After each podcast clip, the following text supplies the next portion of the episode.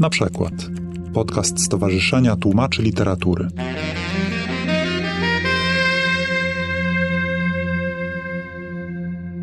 Dzisiaj witamy słuchaczy w wyjątkowym odcinku, w którym rozmawiać będziemy z Michałem Kłobukowskim, honorowym członkiem Stowarzyszenia Tłumaczy Literatury, znakomitym tłumaczem, laureatem nagród, wyróżnień, odznaczeń za zasługi dla polskiej literatury.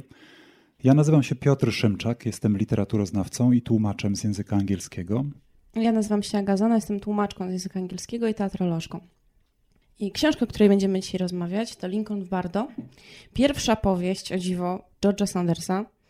Saunders, rocznik pięćdziesiąt osiem, bardzo ceniony, nagradzany wielokrotnie amerykański pisarz, specjalista od krótkiej formy tak naprawdę, późny debiutant, który zajmował się no, do tej pory głównie pisaniem opowiadań, esejów. Postanowił napisać swoją pierwszą powieść. Wzbudziła ona też dużo uznania od razu. Między innymi została nagrodzona nagrodą Man Booker Prize w dwa tysiące siedemnastym roku. W Polsce ukazała się w przekładzie właśnie pana Michała Kłobukowskiego jako Lincoln w Bardo nakładem wydawnictwa Znak. Więc może zacznę od takiego krótkiego wprowadzenia na temat samej książki. Nie grożą nam żadne spoilery w tym sensie, że tutaj praktycznie wszyscy nie żyją.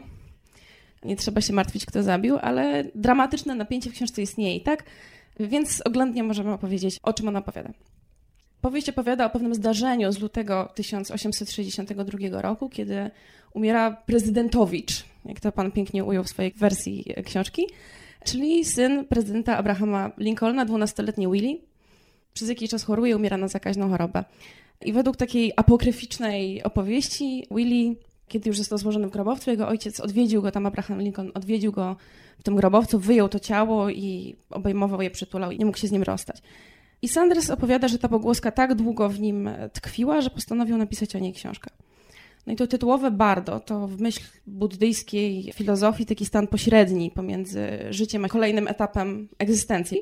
Willie, kiedy trafia na ten cmentarz, spotyka tam różne pochowane osoby, które nie chcą pogodzić się ze swoją śmiercią i wzbraniają się przed opuszczeniem świata. Jest to taki stan niebezpieczny, który wywołuje w tych ludziach różne zmiany i duchowe, i wydawałoby się fizyczne. Jakieś rzednięcie ich siły, jakieś spotwornienia, mutacje. I szczególnie niszcząco to działa na osoby młode, takie bardziej podatne, dlatego niektórzy z mieszkańców tego Bardo chcą pomóc Williemu przejść dalej do następnego etapu egzystencji, pożegnać się z tym światem. Więc osią dramatyczną jest tutaj pytanie, czy to przywiązanie okazywane Williemu przez ojca jest pomocne, czy wręcz dla niego szkodliwe na tym etapie jego istnienia. I to jest pierwszy wątek tej książki, który ma formę taką przypominającą trochę sztukę teatralną. I najważniejsze pytania są tutaj stawiane o miłość, śmierć, żałobę, stratę, wolność jednostki w jakimś stopniu. A drugi wątek, równie ciekawy, czy moim zdaniem nawet bardziej ciekawy, taki uzupełniający to wszystko, to są źródła takie para- czy pseudohistoryczne wplatane przez autora w książkach, w których różne postaci fikcyjne czy historyczne opowiadają o, o wydarzeniach, które rzeczywiście się wtedy działy w Białym Domu, o chorobie i śmierci Williego Lincolna, wątek wojny secesyjnej, który tam się wydarza. I te wątki są tworzone przez Saundersa w postaci takich zmyślonych pamiętników, listów i opracowań historycznych. I mówi też trochę właśnie o takim ciężarze prawdy i o tym, że nie ma czegoś takiego jak prawda obiektywna. Według jednego oczy prezydenta były szare, według innego zielone. Raz na niebie wisiał księżyc w pełni, raz go w ogóle nie było.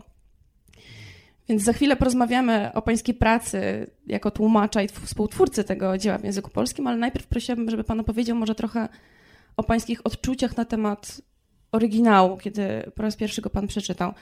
I czy podzielał pan wtedy zachwyty krytyków nad tą książką? I może co pana najbardziej poruszyło w tym tekście jako czytelnika, odbiorcę? Przede wszystkim zupełnie inaczej czytam książkę, która od razu jest propozycją wydawcy, a inaczej coś, co czytam od tak sobie dla siebie. Kiedy to jest propozycja wydawcy, od razu jestem czujny, jeśli nie wręcz nieufny, to znaczy tak bardzo się ostrożnie przyglądam, co oczywiście jest no, trochę strzałem w stopę, bo trudno się cieszyć książką, kiedy człowiek jednocześnie przygląda się tej własnej radości i wsłuchuje się w nią, sprawdzając, czy aby ona jest wystarczająco silna, żeby mnie doniosła aż do końca pracy. Bo oboje państwo jako tłumacze wiedzą, jak nieprzyjemnie się tłumaczy książkę, której się nie lubi albo którą się znielubiło w pewnym momencie, co gorsza. bo wtedy jest jeszcze rozczarowanie. Więc ja ją oczywiście czytałem przez pryzmat opowiadań. Opowiadaniami byłem zachwycony, zwłaszcza tam kilkoma z tego zbioru. Też zdawałem sobie sprawę, że ktoś, kto przez całe swoje pisarskie życie pisał małe formy, niekoniecznie popełni od razu genialną powieść. I troszkę ta moja nieufność moim zdaniem okazała się uzasadniona, bo dla mnie ta powieść nie jest aż taka jak opowiadanie, ale to może być też moje skrzywienie. Ja w ogóle lubię małe formy. Lubię... A nie do końca jest powieścią w ogóle. Tak, tak to, to, to właśnie to nie do końca jest powieść, to nawet objętościowo, gdyby odcisnąć te wszystkie... Duże mar- światła. Margin- to, to, to światło, które, światło w sensie graficznym, którego tam jest bardzo dużo, to byłaby to właściwie taka no, większa nowela może. Ale no jest to jednak większa forma niż opowiadania i ja lubię małe formy i w muzyce wolę kwartety, kwintety niż symfonie. Lubię tłumaczyć opowiadania, lubię czytać opowiadania. To trochę wynika z tego, że prawie zawsze coś tłumaczę, więc y, trudno jest równolegle tłumaczyć powieść albo co gorsza dwie powieści naraz i jeszcze z przyjemnością czytać trzecią powieść bezinteresownie. Mm. Więc opowiadania czy w ogóle małe formy się w tym łatwiej mieszczą, więc może dlatego, może dlatego właśnie tak, ale no tak przyglądałem się tej książce nieufnie i właściwie dopiero nabrałem do niej zaufania gdzieś tam za połową. Mnie to, co pani się najbardziej podobało, czyli te fragmenty dokumentów czy para dokumentów, mnie zdecydowanie odstręczały. I to im dalej wraz tym bardziej, bo w lekturze były, no, dotyczyły głównie agonii i pogrzebu Uliego, więc, więc taki no funebralny się nastrój natychmiast pojawiał, bardzo ciężki, bo dla mnie no, jednym z klejnotów Saundersa jest to, że on potrafi godzić powagę z humorem, z groteską. No więc w tych fragmentach dokumentalnych na to akurat nie, nie ma w ogóle miejsca. One są wszystkie bardzo serio. Nawet te, które są najprawdopodobniej fikcją, bo ja to oczywiście wszystko musiałem posprawdzać w no internecie. No właśnie, to jest ogromna praca. Tam żeby, tak, no i właśnie te... trochę też dlatego nie lubiłem tych fragmentów, bo to były często pojedyncze zdania, czasem bardzo krótkie, wręcz równoważniki zdań, wyrwane z kontekstu i nawet po ustaleniu mniej więcej, czy nawet bardzo dokładnie, z jakiej to pochodzi epoki, a co gorsza przy niektórych się okazywało, że najprawdopodobniej pochodzą z głowy Saundersa, bo nie było żadnych odniesień w internecie oprócz tej książki. To no, wymagało łamania sobie głowy, ale też no, jakiejś intuicji czy takiego ryzykansa. To, to ja muszę zdecydować, jak te trzy słowa przetłumaczyć, prawda? To, to ja ustalam, z której one są epoki. Jeśli to jest fragment wedle wszelkich oznak i poszlak wymyślony przez autora, no i ja to jakoś tam stylizuję albo nie stylizuję, jeśli uznam, że to ma być nam mniej więcej współczesne. Natomiast zdecydowanie bardziej mi się podobała, powiedzmy tam gdzieś od połowy książka, przy czym no, też pewne partie początkowe, później kiedy już znałem całość, się jakoś bardziej tłumaczyły w każdym sensie, to znaczy tłumaczyły się w sensie wyjaśniały, po co tam są i przez to były jakieś bardziej przekonujące i też się bardziej same tłumaczyły w tym sensie, że bardziej wiedziałem, co z nimi zrobić, o, w ten sposób. Dla mnie najbardziej jakieś poruszające są te partie, no gdzieś tam właśnie bliżej końca, kiedy już ten dramat Williego, czy on zostanie, czy pójdzie, czy, czy podzieli los tej trajnorówny tam wplątanej w parkan i tak dalej, lub innych, y, którzy za długo tam zabawili. Y, I też sam sposób, w jaki to się odbywa, to pospolite ruszenie na cmentarzu, które tam zaczyna mu pomagać, ratować go. Ten taki właściwie prawie mecz rugby, w którym on jest tą piłką, czy też pałeczką przekazywaną. A te jakieś tajemnicze istoty piekielne w postaci jakichś korzeni, niekorzeni, dziwnych pędów tam pod ziemią ścigają. Też taka właśnie, taka niedookreśloność pewnych wyobrażeń w tej książce bardzo mi się podobała. I też to, że właściwie jedyny element jawnie buddyjski jest w tytule. Czyli pan nie odnalazł w samej formie tekstu tej, właśnie ta warstwa buddyjska jest bardzo trudno dostrzegalna, mimo że sam Saunders chyba... No on jest buddystą, więc wzorował się gdzieś chyba na swoich przekonaniach, ale mówi pan, że nie dostrzegł pan tego buddyzmu w samym tekście. Nie tak, nie dostrzegłem, oczywistych elementów buddyjskich, takich jak właśnie Nabarda na przykład. Takich tropów, tak jak te tak, tropy ale, ale chrześcijańskie. Tak, z ducha powiedzmy jest to dla mnie książka no, wystarczająco buddyjska. Nawet postać Chrystusa, która się tam pojawia, tam nie, nie ma żadnego buddy, bodhisattwy, ani innej postaci, no z tam powiedzmy z, z tybetańskiego umownie panteonu powiedzmy. Jest Chrystus, ale on występuje w scenerii no bardziej właśnie tybetańskiej mhm. niż, niż chrześcijańskiej. Ale tak naprawdę pytanie, czy on rzeczywiście jest Chrystusem, czy tak, tak jest postrzegany przez osobę, którego widzi, tak, bo ta tak, osoba to mo- jest oczywiście, z bardzo słuszna uwaga, to, to może być tak, ponieważ, ponieważ no, akurat ten fragment oglądamy oczami chrześcijanina, chociaż zapewne protestanta, to byłoby naturalne, że on to widzi w kategoriach dla siebie zrozumiałych, więc widzi tam akurat Chrystusa, ale ta przemiana Chrystusa, który z łagodnego nagle staje się jakimś krwawym, wściekłym, zębatym monstrum, no to jest po prostu żywcem opis jakiegoś gniewnego bóstwa tybetańskiego, bo tam, no nie wiem czy każde, ale jest wiele takich bóstw, które mają tak jakby dwie twarze, oblicza, na przykład tak. Avalokiteśwara, którego wcieleniem podobno jest Dalai Lama i jest zdecydowanie dobrotliwy, ma swoją drugą stronę Hayagrivę, który jest bardzo groźny, ma trzy głowy, z których wyrastają głowy końskie, często jest przedstawiany z mieczem w różnych groźnych pozach, także ta ikonografia, jeśli można tak nazwać, tybetańska jest bardzo malownicza. To nie ma nic wspólnego z dzenem, tam nie ma żadnej ascezy, żadnej prostoty, wręcz przeciwnie, to jest takie barokowe rozbuchanie, ponieważ buddyzm w Tybecie został zaszczepiony na dużo wcześniejszej, mającej kilkanaście tysięcy lat religii Bon.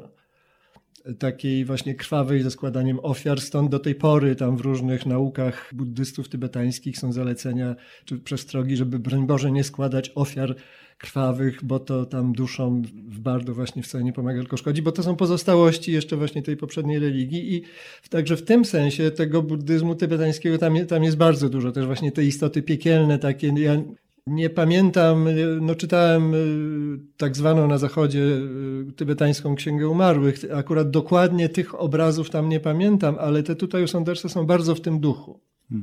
Ja też myślę, że może cały zamysł, cała ta sytuacja dramatyczna, w której mamy postaci, które przypuszczają, że żyją, ale w rzeczywistości są pogrążone w jakimś rodzaju złudzenia, szukają uwolnienia i odnajdują je dopiero wtedy, kiedy przez myśli prezydenta Lincolna, który rozpoznaje bezmiar cierpienia w świecie, i Williego, który rozumie lepiej swoją sytuację, ci, te, te postaci zaczynają znajdować jakiś rodzaj uwolnienia i przejścia na inną płaszczyznę. Może to też jest taki buddyjski wątek, niekoniecznie tybetański sam w sobie. Ale ja chciałem też przejść do, do przekładu jako takiego. Będą nas słuchali głównie tłumacze i dlatego to była naprawdę niezwykła sprawa dla mnie czytać te, te dwie książki równolegle. Oryginał i pański przekład. Z poczuciem, że naprawdę biorę udział w jakiejś takiej lekcji mistrzowskiej. Tutaj jakby krępuję pana publicznie, ale mam takie poczucie, że naprawdę podziwiałem i z jednej strony tę skrupulatność i z drugiej strony inwencję i taką pomysłowość językową, bo miałem nieraz takie poczucie, że kiwam głową z uznaniem, bo sam nie wpadłbym na to, a widzę, że to są tak udatne, tak trafne rozwiązania, że no naprawdę ręce się składały do oklasków. I dlatego chciałem zapytać pana właśnie o takie techniczne też kwestie związane z przekładem. Jedna taka rzecz to właśnie ta złożona forma. Aga wspominała o tym, że tutaj mamy z jednej strony tę niby sztukę teatralną, ten wątek cmentarny, w którym pojawia się bardzo wiele różnych postaci z różnych jakby klas społecznych, z różnych epok. Z drugiej strony mamy te źródła. Ta książka ma też swój audiobook, który również otrzymał jakąś branżową nagrodę i tam wystąpiło sto sześćdziesiąt sześć osób aż, a pan musiał całą tę różnorodność stylistyczną oddać sam. Więc jak w ogóle technicznie udało się panu utrzymać przez tyle miesięcy pracy nad książką spójność tych poszczególnych głosów? Przede wszystkim powtórzę to, co chyba panu napisałem w pierwszym mailu, że mam nadzieję państwa nie rozczarować, bo ja chyba nie mam czegoś, co aż tak można by nazwać metodą, jak państwo zdaje się sobie wyobrażają. Ja w ogóle od dłuższego czasu dzielę tłumaczy na uczonych i artystów, a jeszcze czasem węziej muzykalnych. I ja jestem zdecydowanie w tej drugiej kategorii. Oczywiście jedno drugiego nie wyklucza. Na przykład Barańczak był zdecydowanie w obu kategoriach. ale no tak, no ja jestem w tej drugiej, więc zdecydowanie no raczej intuicja niż jakieś kalkulowanie. Oczywiście kalkulacja w pewnym momencie musi się pojawić, to znaczy oczywiście no, przy tego rodzaju pracy idealnym narzędziem jest komputer, bo może w jakimś lepszym świecie, w którym miałoby się na taką książkę dziesięć lat, należałoby to zrobić tak, żeby każdą postać sobie osobno wypisać i w kółko czytać wszystkie jej wypowiedzi i sprawdzać, czy to jest spójne. No ale potem oczywiście trzeba by to z powrotem zmontować i to byłaby już straszna robota. Więc ja po prostu na wczesnym etapie, no to po prostu szedłem za intuicją. Tam te wszystkie szpitalne skrzynie i, i tym podobne barwy cmentarne. Ja już nawet nie pamiętam niektórych swoich określeń. Ja naprawdę jestem już trzy książki dalej w tej chwili. Pani mi przypomniała, że wymyśliłem prezydentowicza. To znaczy gdzieś bywają pewnie takie chwile, kiedy o tym pamiętam, ale akurat w tej chwili nie pamiętałem. Po prostu no, te pomysły przychodzą i przy niektórych czuję, że o, ten jest chyba dobry, no to go zapisuję i jeśli wytrzyma ileś czasu, nie, nie, nie pojawi się lepszy albo nie stwierdzę, że no po prostu muszę szukać lepszego, bo ten jest ciągle niedobry, no to on zostaje, ale to nie znaczy, że pół roku później będę go pamiętał. Więc na, no na wczesnym etapie no to po prostu intuicja, słuch, zdecydowanie. Na późniejszym no rzeczywiście zrobiłem to, czego nie zrobiłem, to znaczy nie, nie rozpisałem sobie każdej postaci osobno, ale rzeczywiście no, komputer pozwala to zrobić dość szybko. Bardzo starannie przeglądałem wypowiedzi wszystkich, każdej postaci, wszystkie wypowiedzi po kolei. No przynajmniej tych postaci, które się tam wielokrotnie pojawiają, bo są też takie, które tylko błyskają tam w jednym epizodzie na przykład i też mają czasem jakiś swój własny dialekt. Też no, były takie tam wyrażenia, tam parę tygodni temu na czymś rodzaju wieczoru autorskiego ktoś mnie zahaczył o zdanie tyś fala, o brzeg rozpryśnięta, bodajże tak to brzmi. Roztrzaskana. Roztrzaskana, tak, bo ja to zrobiłem, no, u mnie to brzmi bardziej tak charakterystycznie, w oryginale brzmi bardziej neutralnie. No to tego rodzaju jakieś powiedzmy stałe fragmenty gry, jakieś takie refreny, które się tam pojawiają, no to też oczywiście musiałem pilnować, żeby za każdym razem brzmiały tak samo, no ale do tego trzeba jakiejś no, minimalnej zupełnie pamięci oraz komputera, który pozwala bardzo szybko te fragmenty znaleźć. Też co do różnorodności języka, i co do w ogóle archaizacji, ja zawsze lubiłem archaizować i na początku zdecydowanie z tym przesadzałem. Na przykład moim pierwszym przekładem całej książki, nie mówię tam literatura na świecie, czasem nawet jakieś obszerne fragmenty, ale pierwsza cała książka, jaką przetłumaczyłem, była w ogóle nieliteracka i też no, pewien tam był może błąd w sztuce, bo ja to tłumaczyłem. Oryginał był po niemiecku, ja tłumaczyłem z angielskiego przekładu, ale bardzo chciałem, a wydawca taki niecałkiem profesjonalny powiedział dobrze. To był Dzen Sztuka Sojusznictwa Herigela i no to jest książka, znaczy dotyczy wydarzeń z lat trzydziestych dwudziestego wieku, kiedy on ją dokładnie napisał, to już nie, nie pomnę, ale no w każdym razie na pewno nie jest to dziewiętnasty, a tym bardziej osiemnasty wiek. I ja to, to napisałem tak dość koturnowo i no i staroświecko i wydawało mi się, że jest dobrze. Potem parę razy różni wydawcy mieli to wznawiać, ale nie wznawiali i wreszcie jakieś niecałe dziesięć lat temu ktoś to wznowił i ja to w związku z tym zacząłem na nowo czytać, bo po tak długim czasie, no, nie zawsze dokładnie czytam korekty wznowieniowe, ale jak to jest po tak długim czasie, no to już bardzo dokładnie i stwierdziłem, że ja to właściwie muszę na nowo zrobić, bo to jest jakiś absolutnie nieznośny język, raz, że strasznie sztywny, bo wtedy w ogóle dość sztywno tłumaczyłem, a dwa, że po prostu nieproporcjonalnie staroświecki, więc no, to jest u mnie jakieś, ja mam, mam to we krwi, więc teraz jak się pojawia książka, w której mogę dać upust tej skłonności, to w to mi graj. Ale też dwie sprawy są jeszcze tutaj ważne, mianowicie ja to już niestety mówiłem w związku z tą książką, ale ponieważ nagadałem się o niej chyba więcej niż o jakimkolwiek innym swoim przekładzie, to pewnych powtórzeń się nie da uniknąć. Dla mnie od bardzo dawna, nie tylko w związku z tą książką, ale w ogóle w związku z pisaniem, a zwłaszcza tłumaczeniem czegokolwiek, jakimś no może niekoniecznie wzorem, ale punktem odniesienia są wariacje pocztowe Brandysa. Nie wiem, czy Państwo to znają. A, to koniecznie. To, zwłaszcza dla tłumaczy to jest moim zdaniem w ogóle lektura obowiązkowa. Ja bym to dawał też studentom jako lekturę obowiązkową. To jest cienka, nie wiem, to ma niecałe dwieście stron chyba, może nawet mniej, powieść epistolarna, zaczyna się gdzieś tam tuż przed pierwszym rozbiorem. Ojciec pisze do syna, syn odpisuje, potem ten syn już jako ojciec pisze do swojego syna i tak dalej. Także od każdego narratora mamy, pierwszy narrator pisze jeden list, każdy następny już pisze dwa listy, jako syn i, i jako ojciec, po czym przekazuje pałeczkę synowi. I tak to dochodzi do lat sześćdziesiątych dwudziestego wieku i cały czas język się zmienia. To znaczy bardzo konsekwentnie, ja przy którejś lekturze, bo czytałem to wielokrotnie, zacząłem już widzieć, że to chwilami troszeczkę tam odskakuje w język za bardzo współczesny, ale no jest tam, jest to jednak absolutnie imponujący popis wyobraźni językowej i konsekwencji też. I moim zdaniem każdy tłumacz, który jakoś poważniej, czy bardziej twórczo myśli o swojej pracy, nie chce tłumaczyć wyłącznie literatury najwspółcześniejszej, co, co też jest bardzo dobrze. Oczywiście można być świetnym tłumaczem wyłącznie literatury współczesnej i ani trochę nie archaizowanej, nie stylizowanej, czemu nie? Ale jeżeli ktoś chce mieć jakąś taką szerszą paletę językową, stylistyczną, to to by był bardzo dobry, no właśnie, może nie wzór, ale punkt odniesienia. Zobaczyć, jak ktoś to kiedyś zrobił. A ja może podrążę jeszcze ten temat archaizacji, bo Lincoln w Bardo, jak już mówiliśmy, dzieje się w tysiąc osiemset sześćdziesiątym drugim roku, więc to jest, no aż się prosi o archaizację języka, ona jest na miejscu.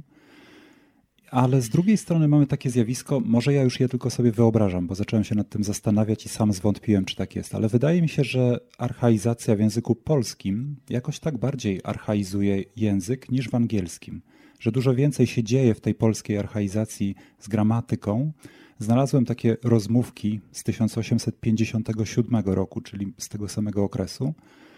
One się nazywają Rozmowy podręczne podróżujących do Londynu Polaków nie umiejących zupełnie języka angielskiego. Świetnie. I tam jest na przykład taki zwrot I am sorry to leave you, but I have business of importance. Jest, brzmi to tak trochę koturnowo po angielsku. No tak. Po polsku jest smutno mi opuścić państwa, ale wielkiej wagi mam interes. Trochę jak ten Wolman w książce. Tak, tak, tak. To, to pierwsze skojarzenie jakieś. Więc, więc może z natury rzeczy ten angielski oryginał będzie brzmiał bardziej ponadczasowo, a polski przekład bardziej jakoś tak osadzony będzie w określonym czasie. Może dla przykładu, żeby słuchacze wiedzieli, o czym mówimy, przeczytajmy początek tej książki. Ja przeczytam wersję angielską, a pan może swój przekład. On our wedding day, I was forty-six. She was eighteen. Now, I know what you are thinking. Older man, not thin, somewhat bald, lame in one leg, teeth of wood, exercises the marital prerogative, thereby mortifying the poor young. But that is false. That is exactly what I refuse to do, you see? A po polsku? W dniu ślubu naszego miałem lat czterdzieści sześć, ona zaś osiemnaście. Tak, wiem, co pan sobie myśli. Starszy mężczyzna, niechudy, łysawy, na jedną nogę kulawy, z drewnianymi zębami, korzysta z małżeńskich uprawnień ku utrapieniu młodej nieszczęśnicy.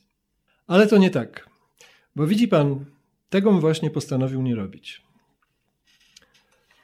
Ja myślę, że trzeba wziąć pod uwagę taką możliwość, że nawet jeśli uważamy, że znakomicie znamy angielski, to możemy być jednak troszkę mniej wyczuleni na archaizację w angielskim, prawda? I coś, co anglosas natychmiast zauważy jako niedzisiejsze, nawet jeśli to będzie, nie wiem, jakiś, no jakiś niuans zupełny, jeden w całym zdaniu, to już jemu to być może ustawi to zdanie jako bardzo staroświeckie, bo już od osiemdziesięciu lat nikt by tak nie powiedział i nie napisał. My możemy się po tym albo całkiem prześlizgnąć, albo no uznać, że no tak, no troszeczkę trąci myszką, ale dyskretnie, prawda?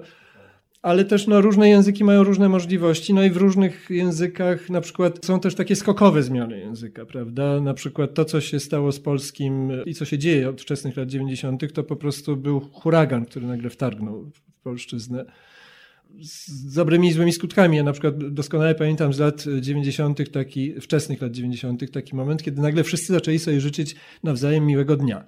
Wczoraj tego nie było i nagle się stało, że to jest ogólnie przyjęta forma uprzejmości. Bo tak się mówi po angielsku. No, były też niestety gorsze efekty tej, tej inwazji.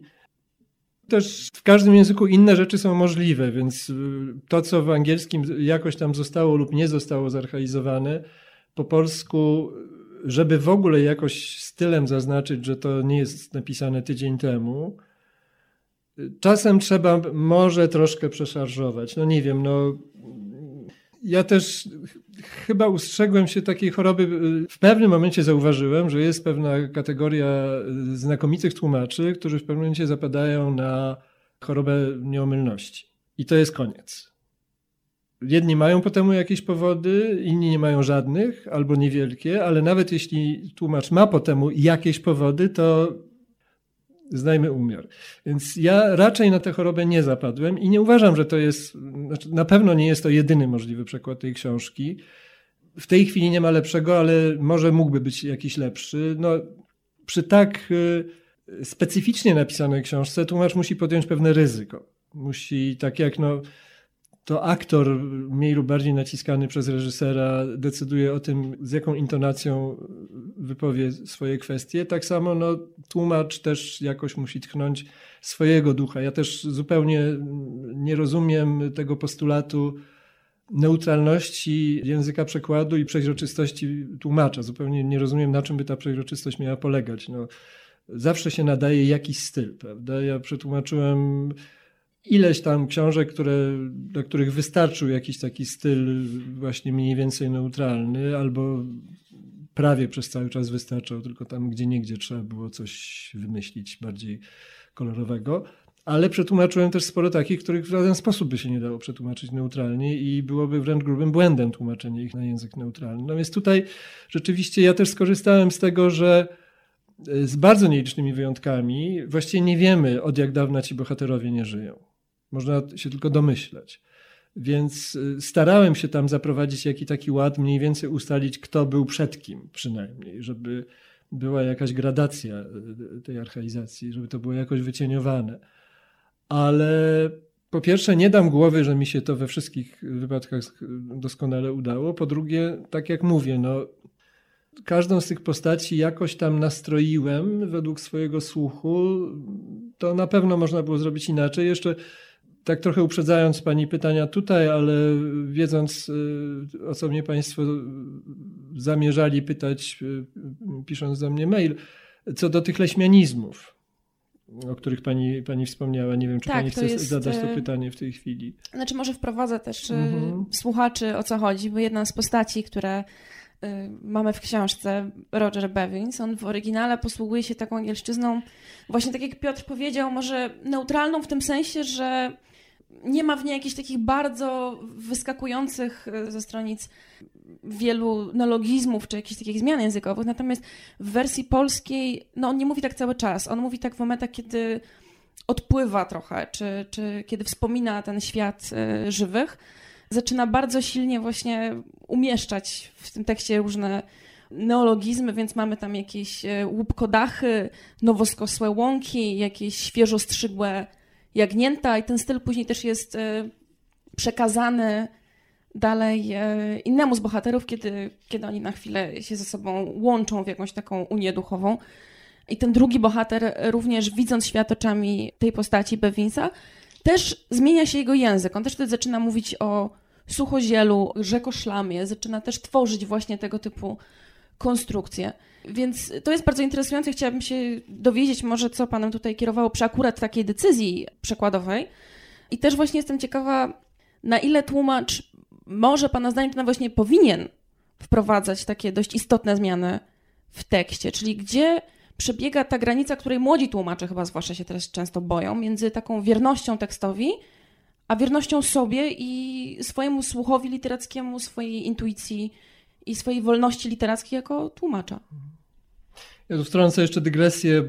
W tych chwilach, kiedy Bevinsa ponosi, powiedzmy, mhm. i on zaczyna tak bardzo kwieciście mówić, on się też zmienia fizycznie, wyrastają mu dodatkowe ręce, oczy, uszy i to jest też taki, to może być troszeczkę taki motyw tybetański, bo tam są te właśnie postaci o wielu głowach, jakieś tam setki rąk mają często, każda ręka coś tam trzyma, jakiś atrybut, akcesorium, więc on się staje trochę taką postacią wtedy.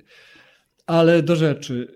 Znaczy tu mógłbym powtórzyć wszystko to, co mówiłem parę minut temu, a uszczegóławiając, to jest moim zdaniem na przypadek właśnie różnych możliwości różnych języków, że tutaj angielski, te różne tam, tu akurat mam założony taki fragment tam dog dream kicking, flower pierced, to, to, to jest pisane z dewizami i tutaj angielski staje się no troszeczkę powiedzmy językiem prawie aglutynacyjnym, można powiedzieć. W polskim no tego rodzaju zlepki nie wyjdą, będą brzmiały chyba jeszcze gorzej niż neologizm. Rzeczywiście, a, a to jest też kwestia no, mojej prywatnej, w cudzysłowie, filozofii przekładu i też no, jakiegoś właśnie zaufania do, do słuchu. Bo to też oczywiście nie każdemu się uda i nie zawsze się uda i mnie też nie zawsze się musi udać. Podam Państwu przykład z innej książki. Teraz tłumaczę powieść pod tytułem Overstory. I to jest bardzo trudny tytuł, który mi się o dziwo, jak, no, czytałem ją tam przez ileś miesięcy robiąc inne rzeczy. I cały czas nie wiedziałem, co zrobię z tym tytułem. Wyobrażałem sobie, że on może mi się w ostatniej chwili nasunie, a może dopiero w rozmowie z redakcją się jakoś wyłoni. I jak tylko usiadłem do pracy, to już po kilku stronach mi się nasunęło słowo. Najpierw powiem, o co chodzi. Overstory to, to jest książka o drzewach w ogóle. Więc to Overstory całkiem dosłownie to jest to górne piętro lasu, to jest piętro koron. Understory to jest poszycie, czy też podszycie leśne, te wszystkie tam krzewy, krzewinki, paprocie i tym podobne. Ale oczywiście Overstory w tytule powieści sugeruje coś w rodzaju no, metapowieść, tak jakby jakaś nadhistoria, nadfabuła, prawda? I nasunął mi się tytuł, który nie wiem, czy zostanie. Przy okazji tam korespondencji w innej sprawie przesłałem go wydawcy. Na razie wygląda na to, że się spodobał i to jest zupełny neologizm, bo to jest listowieść. To nie znaczy dokładnie tego samego, co Overstory, ale no spełnia kilka warunków, które ten tytuł powinien mieć. To znaczy rzeczywiście sugeruje podwójność znaczeń, odnosi się jakoś i do listowia, i do fabuły, czy opowiadanej historii. No i też spełnia to zadanie, to znaczy ma pokazać, że tam jest pewna dwuznaczność. Czy tak zostanie, czy, czy nie zostanie, to się za długie miesiące okaże, bo książka jest gruba. I troszkę jakoś tak robiłem tutaj, że można też o tym myśleć w taki sposób, że tak jak przy tłumaczeniu każdej poszczególnej książki, w której jest jakoś tam barwny język, niekoniecznie najbarwniej tłumaczę akurat te słowa czy fragmenty, które są tak barwne w oryginale. Zdarza się, że to też różnie, bo bywają książki, w których bardzo się trzeba te, tego trzymać, bo jest na przykład jakaś konkretna postać, która ma swoje konkretne powiedzonka, więc nie można jej przypis- ich przypisać innym postaciom. Ale bywają takie książki, w których stylistycznie głównie chodzi o zachowanie proporcji między językiem neutralnym a jakimś barwniejszym, prawda? I wtedy, jeżeli w oryginale jest jakieś wyrażenie bardzo barwne, ale tutaj no w żaden w miarę naturalny, zgrabny, muzyczny sposób nie da się go przetłumaczyć, to robię to w sąsiednim zdaniu albo na następnej Czyli stronie. Kompensacja. Słucham? Czyli tak, kompensacja. kompensacja, tak. Więc można też, patrząc z wyższego piętra czy z lotu ptaka wręcz, można powiedzieć, że skoro przytłaczająca większość wszystkich przekładów na całym świecie, na wszystkie języki, ze wszystkich języków, spłaszcza tekst w stosunku do oryginału, no to może nie jest wielkim grzechem, jeśli się w co którymś przekładzie ten styl tak troszeczkę, no ten relief stanie się troszkę bardziej wypukły, czy też jak to byli łaskawi napisać moi recenzenci sprzed bodajże dwóch lat, o których być może tutaj napomkniemy, można ten styl trochę podkręcić. No więc być może ten styl jest trochę podkręcony, być może istnieje lepszy sposób oddania takich barw niż neologizmy. Ja też nie wiem, czy to są neologizmy. No, no tak, no, no, no powiedzmy, że są. No tak. Też nasuwa mi się przykład, myślałem o tym tutaj jadąc, czy tam, nie wiem, wczoraj czy kiedyś, Finneganów tren, prawda? Ten no, niby polski, niby Finnegans Wake. W oryginale też są takie zbitki, neologizmy i tak dalej, więc to bardziej, bardziej uzasadnia, ale to też jest takie leśmianowskie bardzo.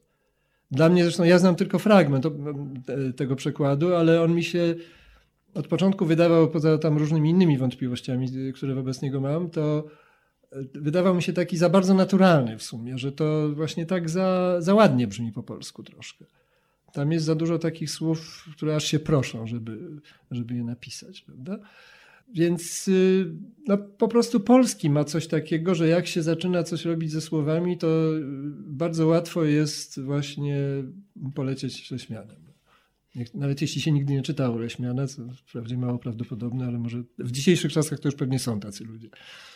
To ja może jeszcze trochę tak spróbuję przybliżyć tutaj rozmowę do tego tematu języka jako tworzywa, no bo to jest tworzywo, w którym my działamy jako tłumacze. I mam takie poczucie, że każdy, kto działa w literaturze, w jakimś sensie jest wygnańcem z tego językowego raju. Normalny człowiek po prostu mówi prozą, nic o tym nie wiedząc, i natychmiast wszystko, co powie, się staje częścią a to korpusu, a to uzusu, i wszyscy się nad tym pochylają jako nad autentyczną polszczyzną. A my uczymy się takiej nieufności wobec naszych wyborów. Cały czas przyglądamy się swojemu językowi, staramy się go dopasować do innych osób, innych epok, innych klas społecznych. To zresztą widzimy często na forum tłumaczy literatury, niekończące się takie właśnie rozważania na temat tego, jak powiedziałby ktoś coś kiedyś. I ciekaw jestem, jak pan podchodzi do tego, że nasz język również jest idiolektem, język każdego z nas, że my również w tym strumieniu językowej historii jesteśmy no, taką łódeczką i płyniemy sobie w dół. Stajemy się może przestarzali w tym, jak mówimy. Ja to bardzo dotkliwie odczuwam już po czterdziestce, że tak cały czas wątpię, czy ja mówię normalnie, czy jednak jakoś tak nienormalnie. Jak pan sądzi, czy w ogóle da się, czy trzeba jakoś walczyć z tym starzeniem się własnego stylu? Co tutaj można z tym robić? Jak pan do tego podchodzi? To zależy. To właściwie większość odpowiedzi na większość pytań, należałoby tak zaczynać. Ja prywatnie oczywiście używam tam jakiegoś swojego idiolektu, czy iluś idiolektów.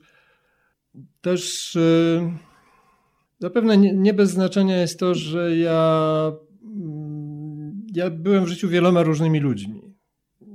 Przeszedłem przez różne środowiska. Do tej pory mam rozległe zainteresowania pozaliterackie, z powodu których się kontaktuję z bardzo różnymi ludźmi, właściwie w każdym wieku. No i wprawdzie treścią tych spotkań akurat nie, nie najbardziej są rozmowy, ale siłą rzeczy trochę się rozmawia. Więc ja też, też przy tłumaczeniu tej akurat książki, ale w ogóle przy tłumaczeniu literatury niewątpliwie pomaga mi to, że ja nie mam takiego uczucia, że jestem od urodzenia ciągle tym samym człowiekiem. Potrafię dość łatwo sobie wyobrazić, że jestem kimś zupełnie innym, bo bywałem w życiu kimś zupełnie innym. I jeszcze... Niech pan opowie może o tym. Słucham? Niech pan opowie coś o tym. Och, to, to może kiedy indziej.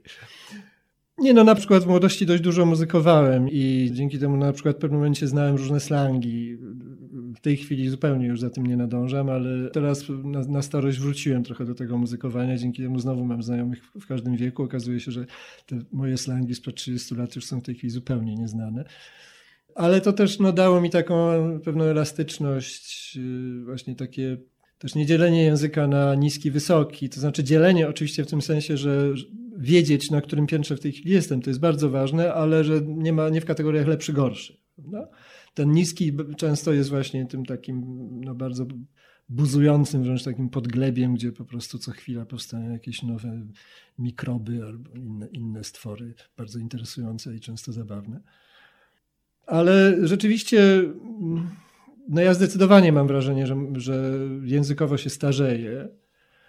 Trochę patrzę na to z przykrością, trochę no daję sobie do tego prawo. To znaczy mnie na przykład... Dla mnie oburzająca jest wypowiedź profesora Bralczyka, która nie wiem, mam nadzieję, że nie była całkiem serio, ale jeśli była, to dla mnie to jest skandal po prostu. On gdzieś tam napisał czy, czy powiedział, że no wprawdzie oczywiście bardzo mu zależy na czystości polszczyzny, ale w telewizji stara się nie mówić tak, taką za czystą, bo to go postarza. No to po co on tam jest w tej telewizji, żeby udawać młodzieńca? No parę lat temu byłem w jakiejś takiej sytuacji, w której... Było kilkanaście osób, tam kogoś znałem, kogoś nie znałem i jakiś taki nieznany mi, może czterdziestolatek, może trochę młodszy, nie znał słowa brewerie i spytał o jego sens takim tonem, jakby uważał za oczywiste, że ma prawo tego nie wiedzieć. Ja poczułem, że oj, gdzie ja jestem w ogóle? Nie, nawet nie w jakim ja jestem złym towarzystwie, tylko co to za świat, w którym ktoś nie wie, co, co to są brewerie. No to jest bolesne właśnie. To poczucie, że... Bo jest coś takiego, może to nie jest dla każdego tłumacza jednakowe, ale myślę, że większość tłumaczy to takie mole książkowe z dzieciństwa, ludzie, którzy przeczytali bardzo wiele książek i tak jak dzieci, po prostu bez ładu i składu, łapczywie. Więc rzeczywiście zostaje wtedy bardzo wiele słów, które później okazuje się, nie dzielimy ich z resztą użytkowników języka. Więc to jest rzeczywiście zawsze bolesne uczucie dla mnie, że jak to można nie znać tego czy innego słowa, którego nikt tak naprawdę nie zna. Tak, to jest przykre. No, jakiś rok czy dwa lata temu taka bardzo w sumie bystra czterdziestoparoletnia znajoma bardzo się ucieszyła, jak przy niej powiedziałem podbechtać i wręcz podziękowała mi, że przypomniałem jej takie fajne słowa.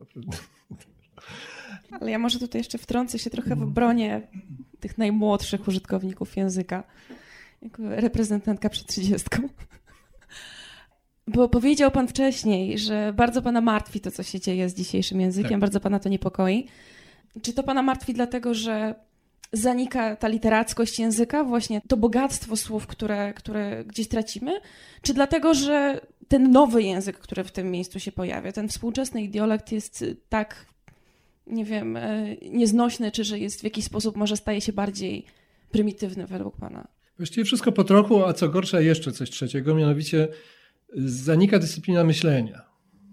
To jest dla mnie największa tragedia w tym wszystkim, co się dzieje z językiem, bo to, że jedne słowa zastępują inne słowa, to słowa są czymś przejściowym, przelotnym. One obumierają, potem ożywają na nowo, zmieniają znaczenia trochę. Natomiast od dłuższego czasu obserwuję coś zupełnie dla mnie koszmarnego.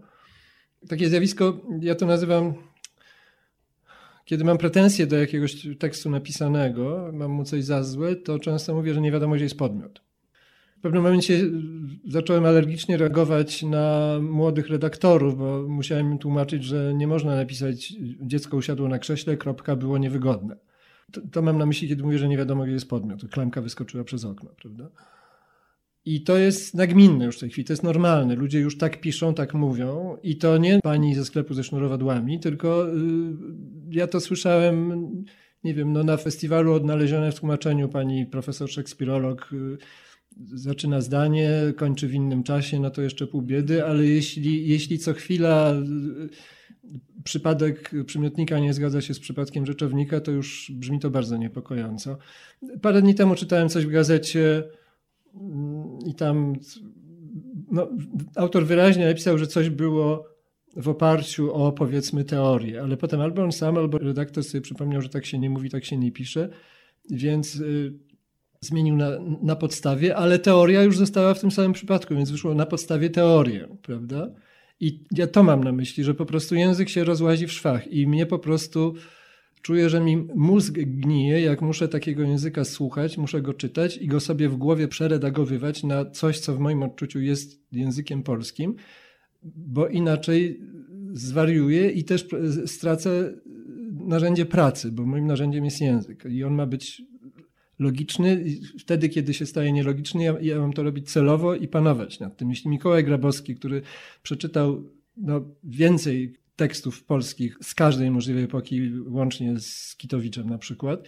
Występuje w radiu i z wielką swadą i zapałem i animuszem mówi o Gombrowiczu, ale właśnie co chwila Anna Kołyszka, co chwila mu się ten język rozłazi po prostu. On zupełnie nad tym nie panuje i to jest bardzo oczytany, znakomity reżyser. To dla mnie to jest jak, jakiś upadek zupełnie. Głównie to, ale też to zaśmiecenie angielskim zupełnie niepotrzebne. Ja rozumiem, że to jest jak, jakiś rodzaj zabawy nowymi słowami też, prawda? Ja pamiętam, jak byłem młody i lubiłem mówić inaczej niż, niż starsi. To może jest w tym coś z tego, tylko że to jest, no... Wyrzucamy porcelanę, żeby zrobić miejsce plastikowi. Ale zwróciłam też uwagę właśnie na to, jednym z moich ulubionych fragmentów Lincolna w Bardo, tak trochę wracając do powieści samej, ale też do tego, o czym właśnie pan mówi. Są te fragmenty osób mniej wykształconych, osób trochę trącących takim właśnie analfabetyzmem czy słabą znajomością własnego języka, w tym sensie, że mówią i piszą z dużą ilością błędów, co się czyta fantastycznie. I jest bardzo przyjemnym, dla mnie przynajmniej, właśnie doświadczeniem, bo... Kiedyś jeden z reżyserów teatralnych mi powiedział, że najtrudniej aktorowi jest zagrać pijanego, dlatego że pijany to jest człowiek, który udaje, że jest trzeźwy. Więc to jest więcej pięter. To nie tak, że trzeźwy gra pijanego, tylko trzeźwy gra pijanego, który gra trzeźwego. I trochę tak odczytałam to pańskie tworzenie tych warstw błędnych. I zastanawiam się, jak pan do tego podchodził, właśnie do tworzenia czegoś, co jest celowo niedobre, a jednocześnie musi być dobre. No to jest właściwie najtrudniejsze. To zresztą ja jestem troszkę zdumiony tym szumem wokół tej książki, oczywiście bardzo miłym, ale przetłumaczyłem ileś książek nie gorszych i nie łatwiejszych, więc to może tak troszkę czuję, że może ta książka dostaje różne rzeczy, które się należały także różnym moim wcześniejszym przekładom, a tutaj akurat na nią padło. Dlaczego o tym mówię? Dlatego, że parę lat temu przetłumaczyłem też dla Znaku dwie powieści Andrew Millera, taki Anglik to jest. Obie też, no nie, tam jest koniec osiemnastego wieku, czyli jeszcze starzej. I zwłaszcza jedna z nich bardzo archaizowana, głównie w dialogach. I tam to było tak subtelnie zrobione, że na przykład rzecz dzieje się na wsi i jeden z bohaterów mówi, no jakoś tak jak sobie autor, a za autorem ja wyobraziłem, że może mówić angielski wieśniak z końca osiemnastego wieku, ale jego sąsiad Kowal mówi jeszcze gorzej. I to trzeba było jakoś zróżnicować. I to jest strasznie trudne, no bo właśnie to jest coś, co dotyczy tłumacza, ale, ale też dotyczy autora. Ja od dłuższego czasu na swój prywatny użytek stosuję takie, no jedno z kryteriów oceny talentu, czy wręcz geniuszu pisarza, ale to dotyczy też tłumacza. Jak dalece potrafi on, czy ja, czy ona, napisać postać, którą zdecydowanie nie jest. To jest kwestia pisania, tworzenia postaci innej płci niż sama autora, ale też postaci z innych epok, w innym wieku, inaczej wykształconych. Na przykład parę lat temu dla Czarnego przetłumaczyłem taką powieść Rani Dasgupty, solo, dwuczęściową. Pierwsza część ociera się o geniusz, ponieważ on miał wtedy, nie wiem, trzydzieści parę lat chyba i bardzo przekonująco napisał głównego bohatera, który jest od pewnego momentu już jest prawie stuletnim starcem i wszystkie jego niedołęstwa, ślepota, wszystko to było bardzo przekonująco napisane.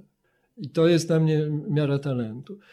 I trochę coś takiego jest tłumaczeniem też, że trzeba znaleźć w sobie te wszystkie postaci w jakiś sposób. Dlatego też no, to, co ja mówiłem, że byłem w życiu wieloma ludźmi, oczywiście każdy był w życiu wieloma ludźmi, i na co dzień jest kim innym dla różnych osób wokół siebie i czasem robi to celowo, bo na przykład pamięta o tym, że z szefem w pracy się rozmawia inaczej niż z własnym dzieckiem na przykład lub cudzym, ale przeważnie robi się to bezwiednie.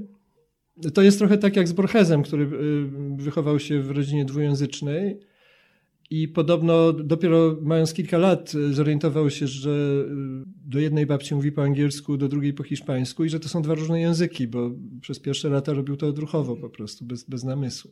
I wszyscy mniej lub bardziej robimy coś takiego. Ja może robiłem tego w życiu więcej, bo no, powiedzmy, że moje życie trochę bardziej przypominało przypadek Kieślowskiego.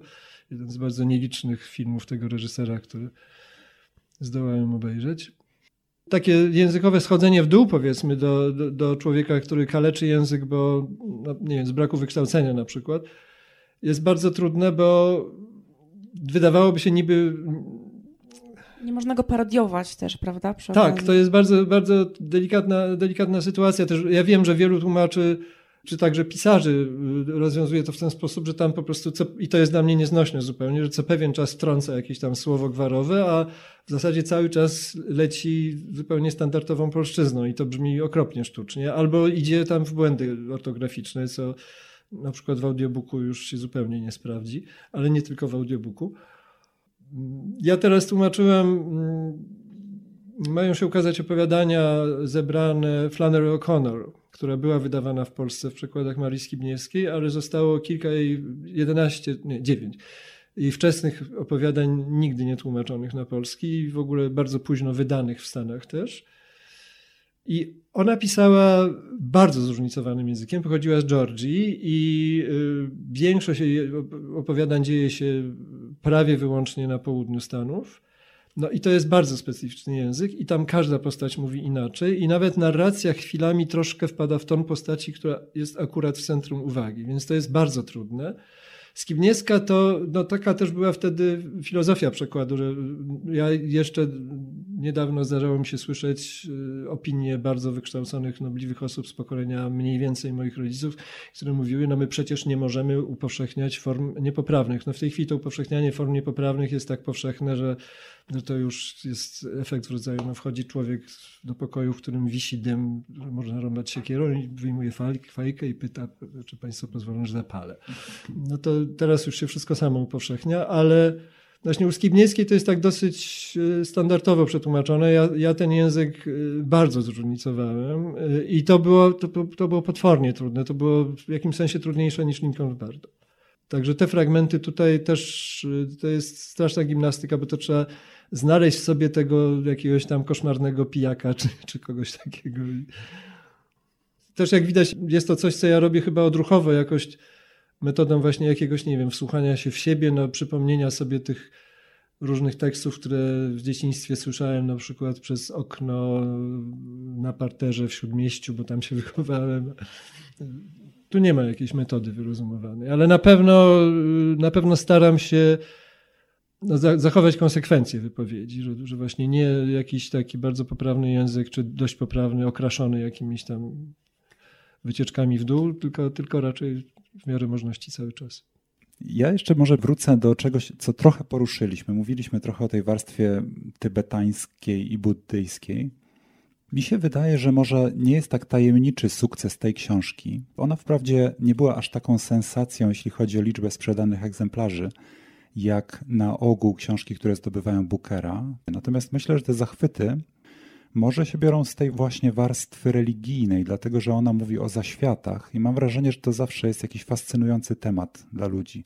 Saunders w jednym z wywiadów mówił o czymś takim, że, i to też jest w sumie bardzo buddyjskie, że dziwi go to, że my idziemy przez życie, z jednej strony mając całkowitą świadomość, że czeka nas śmierć i wszystkich, których kochamy również, a mimo to przejmujemy się rzeczami takimi jak właśnie za długa kolejka gdzieś, czy problemy z parkowaniem. I ta książka też mówi trochę o tym. Ona mówi o zaświatach, ale zarazem jest taka kojąca, bo ci ludzie no, w pewnym sensie nadal istnieją, więc też chyba odpowiada na jedną z naszych obaw, że to wszystko się musi kończyć i to jakoś tak niesławnie. I z tym wiąże się taka moja refleksja, że ci recenzenci, o których pan wspomniał wcześniej, czyli Łukasz Najder i Marcin Wróbel, pisali o tym, że na przykład w tym wcześniejszym przekładzie opowiadań Saundersa zmienił pan Halloween na zaduszki i oni sami zauważyli, że to ani daty się nie zgadzają, ani obrzędowość, bo tu przecież jedno jest celtyckie, drugie jest słowiańskie. I mam takie poczucie, że tutaj w Lincolnie, w Bardo też pan sięga miejscami po obrazowanie czy zwroty chrześcijańskie. I znowu może dam tylko parę przykładów, żeby słuchacze wiedzieli, o czym mówimy. Jest tam na przykład taki moment, w którym te nieżyjące postaci bronią się przed uznaniem własnej śmierci i wtedy jeden z bohaterów, Hans Wollmann, mówi "We steeled ourselves". I to jest bardzo trudny idiom, sam nie mam pojęcia, jakbym go miał przetłumaczyć, ale u pana to jest zatwardziliśmy serca nasze, czyli taka biblijna fraza.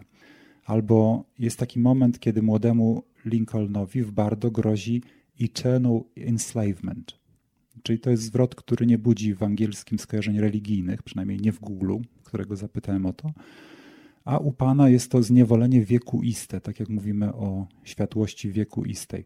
Więc mam takie poczucie, czy to może też jest jakieś nasze takie przeznaczenie, że ten tekst przefiltrowany przez polszczyznę musi się zmienić z Lincolna w Bardo w Lincolna w Czyśćcu. Czy tak jest, czy nie? No trochę tak, trochę nie.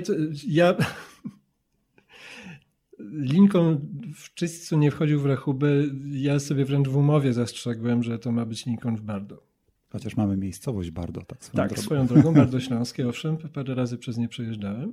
Ale tutaj no, było dla mnie absolutnie jasne, że to ma być Lincoln no, Bardo. Tak, to byłaby zbrodnia, te wszystkie no, nie wiem, chrystianizmy powiedzmy językowe, jeśli rzeczywiście nimi są, to mocno nad nimi ubolewam, ale no, jakoś nie miałem wrażenia, że wiekuist, słowo wiekuisty jest zastrzeżone dla terminologii chrześcijańskiej.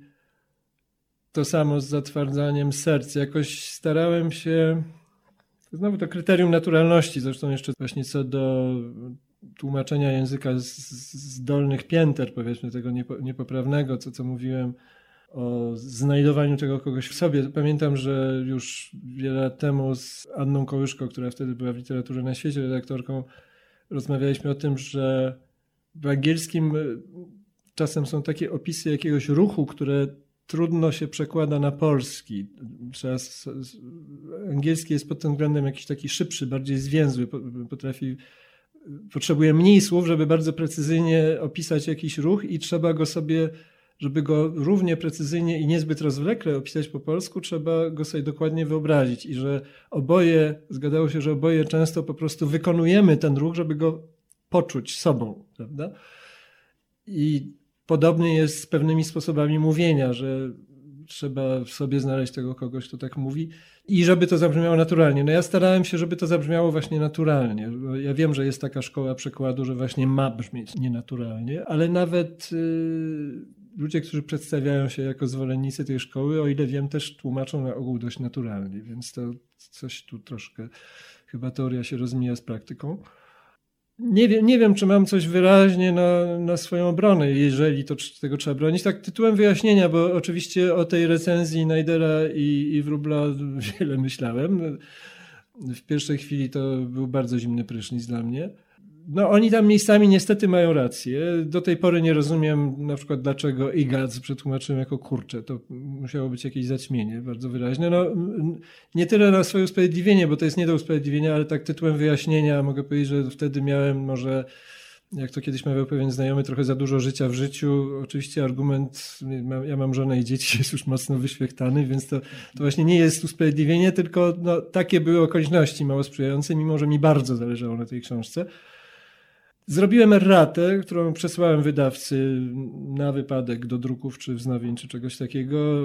O ile wiem, nic niestety wydawca z tym nie zrobił. Po czym, no nie powiem, że przestałem o tym myśleć, ale wyciągnąłem z tego pewne wnioski. Z, z Zaduszkami to chyba było tak, że odbiło mi się Bralczykiem w drugą stronę. To znaczy, ponieważ mam alergię na, na tę nową mowę zangliczałą, to tak czasem próbuję coś napisać bardziej po polsku. Tutaj niestety z tymi opowiadaniami popełniłem ten błąd, że po iluś złych przygodach z młodymi redaktorami, którym właśnie musiałem tłumaczyć jakieś rzeczy no, dla mnie oczywiste i byliśmy wyraźnie z różnych światów językowych, i ja widziałem, że to jest no, albo, albo, złotego środka się nie znajdzie, ktoś będzie niezadowolony.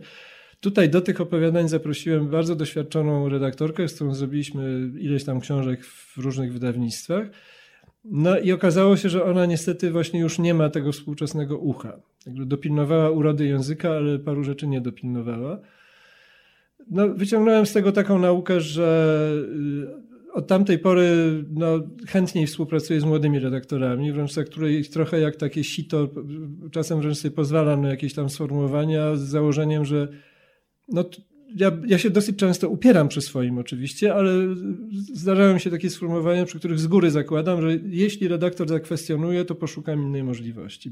Bo zdaję sobie sprawę, że to jest może dla dzisiejszego czytelnika niedobre wyrażenie, chociaż nie zawsze uważam, że dzisiejszy czytelnik jest najwyższą instancją. Dzisiejszy czytelnik jest często niedoinformowany, więc niekoniecznie jest partnerem do dyskusji, ale też na przykład, ponieważ na szczęście, znaczy ja się tą recenzją bardzo przejąłem, ale potem po pierwsze czas zrobił swoje, po drugie od iluś osób usłyszałem, że się przejmuje przesadnie.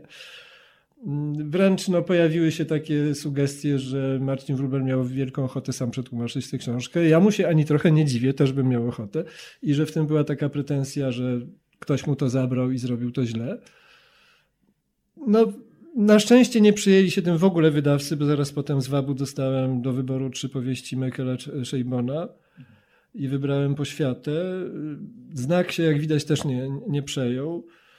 Ja się przejąłem właśnie o tyle, że no na przykład w Poświacie już pisałem pokornie Halloween, którego tam jest bardzo dużo.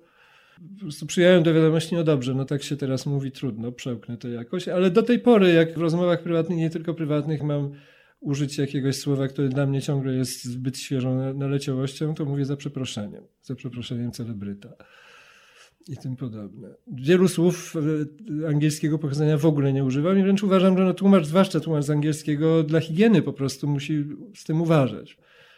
Dla mnie na przykład, ja no, ostatnio nie czytałem Edgara Kereta, ale jest to jeden z moich ulubionych pisarzy. Czytałem wszystko, co wyszło po polsku i jeszcze coś tam, co wyszło po angielsku. Większość po wiele razy. Bardzo go lubię, ale poza dialogami, które są świetnie brzmią i często mam wrażenie, że może bym nie umiał zrobić tak przekonująco współczesnego dialogu, to on bardzo często brzmi jak słaby, zbyt dosłowny przekład z angielskiego. To znaczy po polsku dla mnie często tak brzmi. Po prostu już polszczyzna jest tak przeżarta angielską składnią, angielskim sposobem myślenia. Już nawet nie mówię o zatruciu słowami, zaśmieceniu konkretnymi, bo to jest najmniejsze piwo, powiedzmy. Tylko już sposób myślenia jest tak ukształtowany. Taka matryca, która coś tam wnosi do polskiego, wnosi pewną taką zwięzłość, szybkość, ale, ale często to jest za cenę różnych niuansów, subtelności. A teraz na koniec już takim podsumowaniem. Proszę powiedzieć, co najbardziej przyczyniło się i dalej przyczynia się do rozwijania pańskiej stylistyki? Powiedział pan już o melodii, o pana upodobaniach jakichś językowych, ale skąd to się... Skąd to się bierze i czym pan się inspiruje? Ojej, no wszystkim oczywiście. To różnie w różnych okresach. To znaczy teraz jakoś, tam no chwilę temu mówiłem o tym zaufaniu do siebie, prawda, że przy neologizmach trzeba mieć słuch, ale też trzeba jakoś, jakoś wyważyć zaufanie do siebie i też no, samokrytycyzm, prawda. Nie wszystko, co wymyślę, jest dobre, piękne i słuszne. Pamiętam, że kiedy zaczynałem tłumaczyć, to obowiązywała taka doktryna, która już wtedy dla mnie była nonsensowna, a w tej chwili byłaby w ogóle nie, nie do udźwignięcia z, z wielu powodów, że jak się tłumacz przymierza do jakiejś książki, to najpierw przez rok musi czytać jakieś no, polskie odpowiedniki tego, więc, ale no dobrze, a jak nie ma polskich odpowiedników, prawda? No, pojawił się postmodernizm, w Polsce nie było żadnego postmodernizmu, nikt nie pisał takim językiem, no to co? Trzeba było go stworzyć. Więc takich rzeczy nigdy nie robiłem, ale zdarzało mi się, dawniej, teraz już nie, zdarzało mi się, że na przykład kiedy potrzebowałem pewnego rodzaju potocznej polszczyzny, to czytałem prozę Białoszewskiego, który jest dla mnie do, do tej pory no, jednym z najciekawszych stylistów polskich, właśnie przez ten słuch, taki nie, niebywały słuch na potoczność, na, na, na zwięzłość, na skróty. Ja mało tłumaczyłem poezji osobno jako poezji, no ale raz po raz tam w powieściach ktoś jest poetą albo jest cytowany jakiś wiersz i dawniej w takich sytuacjach zaczynałem czytać na nowo tam różnych polskich rymopisów, nawet niekoniecznie bardzo wybitnych poetów, ale po prostu zgrabnie rymujących. Teraz już tego nie robię, to się jakoś bardziej, bardziej sam robi. A który ze swoich przekładów chciałby pan najbardziej polecić słuchaczom? Co do moich przekładów, to też, no nie, nie wiem, mogę powiedzieć co najbardziej lubię, ale to też byłaby... dość długa lista, bo ja no, większość swoich przykładów lubię. No. To są wprawdzie prawie wyłącznie książki zaproponowane przez wydawców. Moich propozycji przeszło bardzo niewiele, ale no, na, na ogół miałem to szczęście, że udawało mi się nie brać y, książek, których bym jakoś zdecydowanie nie chciał robić. Bardzo lubię no, oczywiście większość Nabokowa, którego przetłumaczyłem. To do tej pory to są jakieś takie książki, z którymi czuję się mocno związany i które myślę, że mi się udały. Chociaż nie mam do niego w tej chwili czołobitnego bardzo stosunku, ale do tej pory no, jest dla mnie jednym z największych pisarzy wszechczasów i właśnie no, mam dość czyste sumienie, że raczej mi się udał. Bardzo lubię taką dość mało znaną książkę prawie nieznanego w Polsce pisarza Russella Hobana, Żółwi dziennik. Ona się ukazała jakiś tam... niecałe dziesięć lat temu chyba i została kompletnie zaniedbana przez wydawcę, żadnej nie było promocji, także jest tak niszowo znana tylko. A to znakomity, właśnie bardzo zaniedbany przez polskich wydawców pisarz. Jest i mądra, i zabawna, i językowo też tam się dosyć dużo dzieje. Bardzo lubię, to wczesny jest mój przekład i w tej chwili być może bym go właśnie jakoś tam bardzo na nowo zrobił, ale tam też było dużo archaizacji, to są pamiętniki Lorda Byrona, Roberta Naya, też kompletnie zaniedbanego. Tam ukazały się jakieś jego, nie wiem, trzy, góra cztery powieści, po czym wydawca stwierdził, że Nay sprzedaje się tylko w Warszawie i w Krakowie i, i po prostu no, nie można wydawać takiego pisarza. Mimo, że on jest, moim zdaniem, jest też często bardzo przygodowy, jakiś dramatyczny. Bardzo często nie rozumiem decyzji wydawców, którzy nie chcą jakiejś tam książki, a wydają natychmiast potem jakąś inną, w moim odczuciu często gorszą, równie nieprzystępną dla, dla czytelnika, a no nie wiem. No, a skoro już mowa o wydawcach, to tej hmm. rozmowy będą słuchać naszej wydawcy i redaktorzy. I ciekawa jestem, co chciałby pan przekazać jednym i drugim. No, mógłbym przekazać bardzo dużo, ale oni się tym nie przejmą, więc tylko no, powiem w skrócie, że no, oczywiście chciałbym, żeby wydawali więcej książek dobrych, a mniej niedobrych, żeby lepiej płacili tłumaczom i nie wymuszali na nich pośpiechu, bo właśnie, bo Booker, bo coś tam, Znak się zachował tutaj rewelacyjnie, bo jak mi zaproponowali Lincolna, to ja właśnie miałem od niedawna napoczętą Poświatę, która ma ponad trzysta stron i jest wprawdzie dużo łatwiejsza, ale też nie całkiem łatwa. I od razu powiedziałem, że no, przez kilka miesięcy mnie nie ma.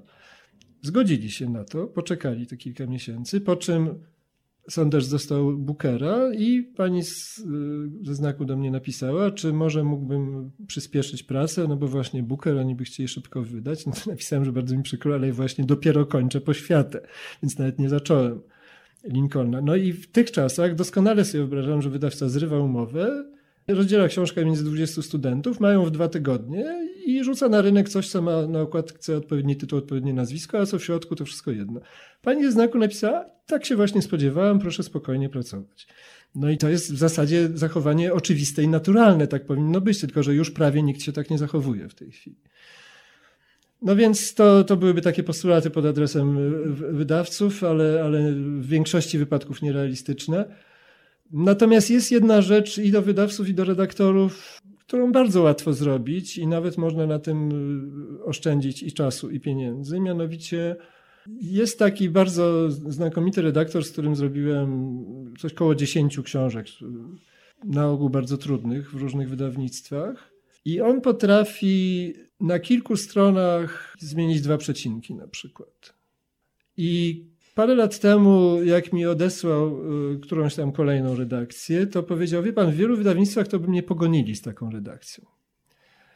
I to jest ta moja gorąca prośba do wydawców, żeby po prostu uznali, że czasem tak jest, że redakcja nie musi być widoczna. Redaktor nie musi na nowo napisać tekstu, bo bardzo często redaktorzy robią to dlatego, że wydawca im każe. I to jest głupiego robota, to jest... Żeby było widać, że coś tak, zrobili. To jest tak? Psucie dobrego tekstu, bo trzeba się wykazać. To jest albo robota dodatkowa dla tłumacza, który temu nie ulegnie i musi to jakoś się ustosunkować do tych wszystkich głupich, wymuszonych uwag. Albo co gorsza ulegnie, bo, bo nie ma czasu, albo, albo mu nie zależy, albo coś tam, prawda? Albo się boi wydawcy. I wtedy książka wyjdzie zepsuta. I to jest coś, czego bardzo łatwo byłoby nie robić. To jest taki mój chyba najsensowniejszy komunikat, jaki miałbym do wydawców. A co z tłumaczami? Jest pan honorowym członkiem S T L u, więc proszę jeszcze nam udzielić jakiejś rady. Na czym my powinniśmy skupić swoje wysiłki jako organizacja?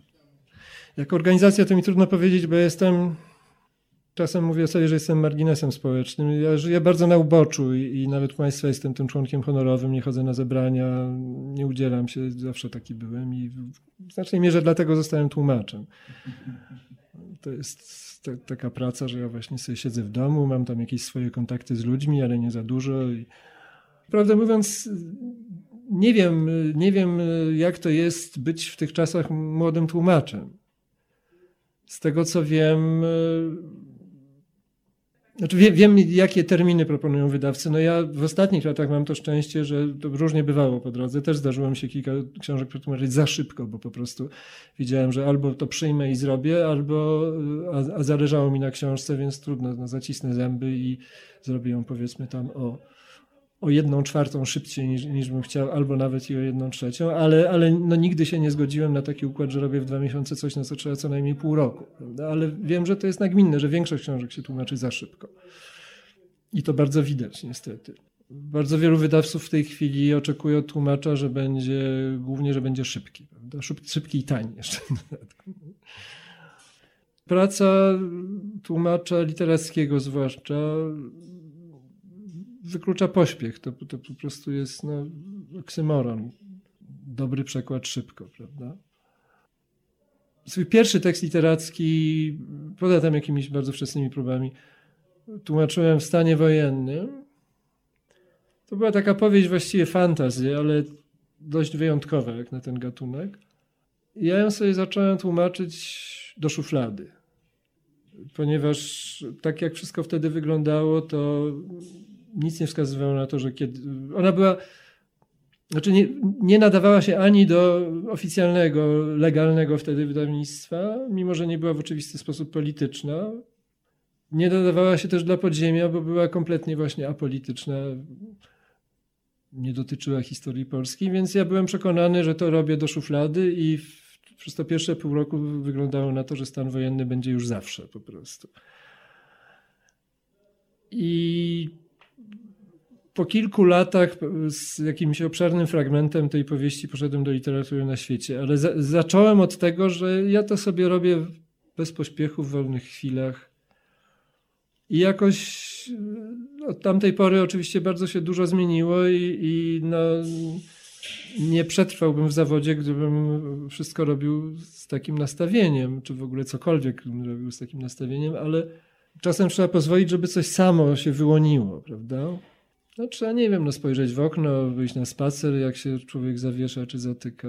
Oczywiście z tego punktu widzenia wymarzonym ustrojem dla tłumaczy był P R L, w którym można było kilka lat pracować nad książką, bo najpierw był bardzo długi termin oddania, potem książka leżała czasem latami w wydawnictwie, wracała do tłumacza, który już dawno zapomniał, jak ją zrobił, mógł na to spojrzeć naprawdę świeżym okiem i bardzo dużo poprawić. Teraz takie luksusy ma się tylko przy wznowieniach i to pod warunkiem, że wydawca zgodzi się na jakiś dłuższy termin wykonania korekty. W zeszłym roku czytałem korektę wznowieniową z jednego ze swoich najwcześniejszych przekładów, ponieważ to takie było, no, w zasadzie czytadło, to myślałem, że no tak rzucę okiem na tu i ówdzie, bo to, zrobiłem to tak, że może być, po czym okazało się, że niestety te prawie trzydzieści lat temu pisałem zupełnie innym językiem i ja już nie chcę się podpisać pod czymś takim i przekopałem to, no, nie, nie napisałem tego na nowo, ale bardzo dużo zmieniłem i cierpliwy wydawca czekał, nie wiem, prawie dwa miesiące, aż ja mu te osiemset stron oddam, bo tyle tego było. I tak w zasadzie powinno się robić z każdą książką, ale już nie ma tego luksusu, a większość książek nie jest wznawiana. Gorąco dziękujemy za wywiad, za poświęcony nam czas. Według tej przyjemnej nowej mody życzymy słuchaczom miłego dnia, a panu serdecznie gratulujemy tego sukcesu i proponuję, żebyśmy zakończyli fragmentem książki w pańskim przekładzie. Jest to Pochwała piękna świata, którą z zagrobu już wypowiada samobójca Roger Bevins trzeci. Na Boga pomyślałem, mój ty biedaku. Nie skorzystałeś ze sposobności, by należycie przyjrzeć się temu miejscu, lecz pierzchłeś bez namysłu uroków świata tego na zawsze poniechawszy. I dla jakiejże to nagrody? Nie wiesz. Nader nieroztropne ryzyko. Na wieki porzuciłeś takie oto cuda. Dwoje świeżo strzygłych jagniąt na nowo skosłej łące beczy. W południe cztery cienie szczebelków żaluzji pełzną równokreślnie po pręgoboku drzemkota. Ze spłowiałego od żywiołów łupkodachu spada w podskokach prosto w kępę więdnącego wrzosu dziewięć żołędzi wiatrem strąconych. Jegomościa przy goleniu owiewa z dołu plackogrzewna woń i poranny garnkoszczęk tudzież paplanina podkuchennych. W pobliskim porcie gmaszysty szkuner chyli na lewą burtę flagotrzepotna, wantodźwięczna bryza, która na szkolnym dziedzińcu za onąż burtą wznieca dziecięcy chór pisk. Wysłuchali Państwo Na przykład podcastu Stowarzyszenia Tłumaczy Literatury.